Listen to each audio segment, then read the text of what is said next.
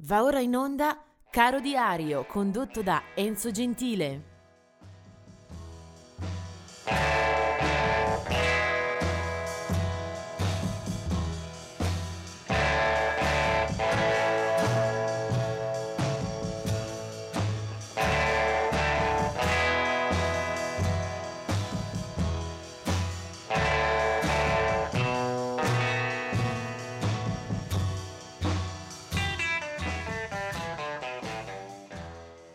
27 aprile è una data che per certi versi manifesta delle cadenze molto fosche, molto scure, anche vere e proprie tragedie nel campo del rock. Eh, ricordo per esempio che il 27 aprile 1972 muore nello stato di New York Phil King, che era stato nella primissima formazione dei Blue Oyster Cult, un gruppo di musica rock dura, pesante. Viene ucciso in un locale a colpi di pistola, lo colpiscono alla testa, era in corso una discussione per motivi di gioco, debiti, e a soli 25 anni eh, tra i nati, Pete Ham dei Badfinger, eh, nato nel 1947 e nel 75, dopo aver guidato una band eh, per la quale erano sorti problemi con il management e varie discussioni, nel 75, appena tre giorni dopo il suo compleanno, eh, viene trovato morto in un uh, garage di casa impiccato, suicida, eh, tre giorni prima del suo compleanno, scusate, eh, 24 di aprile. Vediamo invece un po' di nati. Uno è Ace Frehley, eh, della prima formazione dei Kiss, 1951, anno di nascita, eh, starà per una decina di anni insieme ai Kiss e poi eh, se ne va sbattendo la porta per eh, liti e questioni eh, interne. Poi rientrerà nella band eh, un po' di anni più tardi e ne riuscirà definitivamente eh, per formare poi una propria band, propri progetti solisti, una discografia molto fitta la sua, lo si ricorda però soprattutto grazie a alle gesta eh, nella band dei Kiss.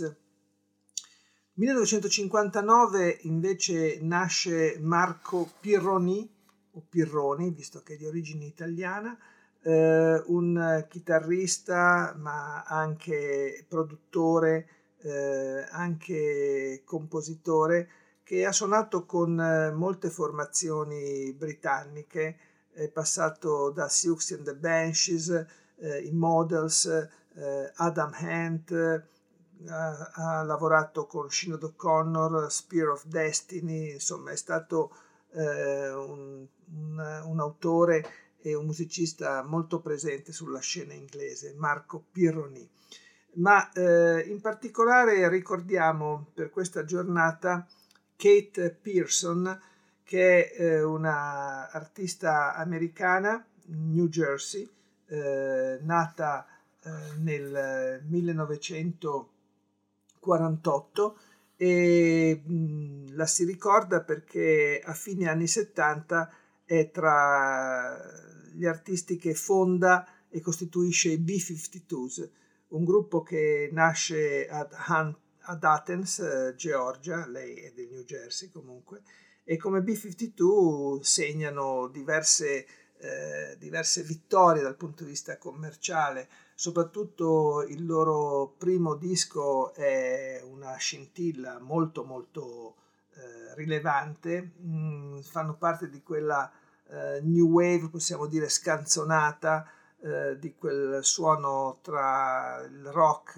e anche un filo di nostalgia eh, che ha molta fortuna in quel periodo. C'è soprattutto il primo brano che li rivela e che poi li renderà eh, celebri per diverso tempo, si chiamava Rock Lobster, insomma il rock eh, dell'aragosta. E, è un gruppo che sicuramente aveva delle armi al proprio, al proprio arco, delle frecce piuttosto buone. Poi Kate Pearson insieme agli altri suoi colleghi, non dico che si sia persa, ma insomma un po' smarrito forse lo smalto. Eh, lei come cantante, anche polistrumentista e anche autrice,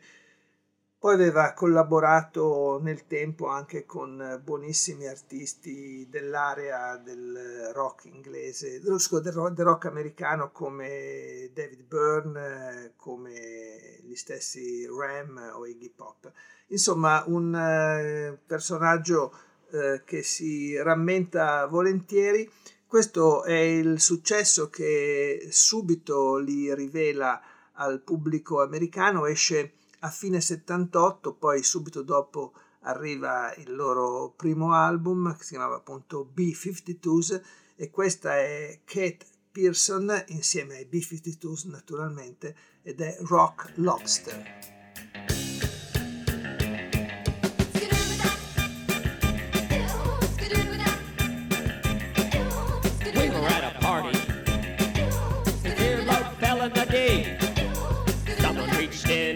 It.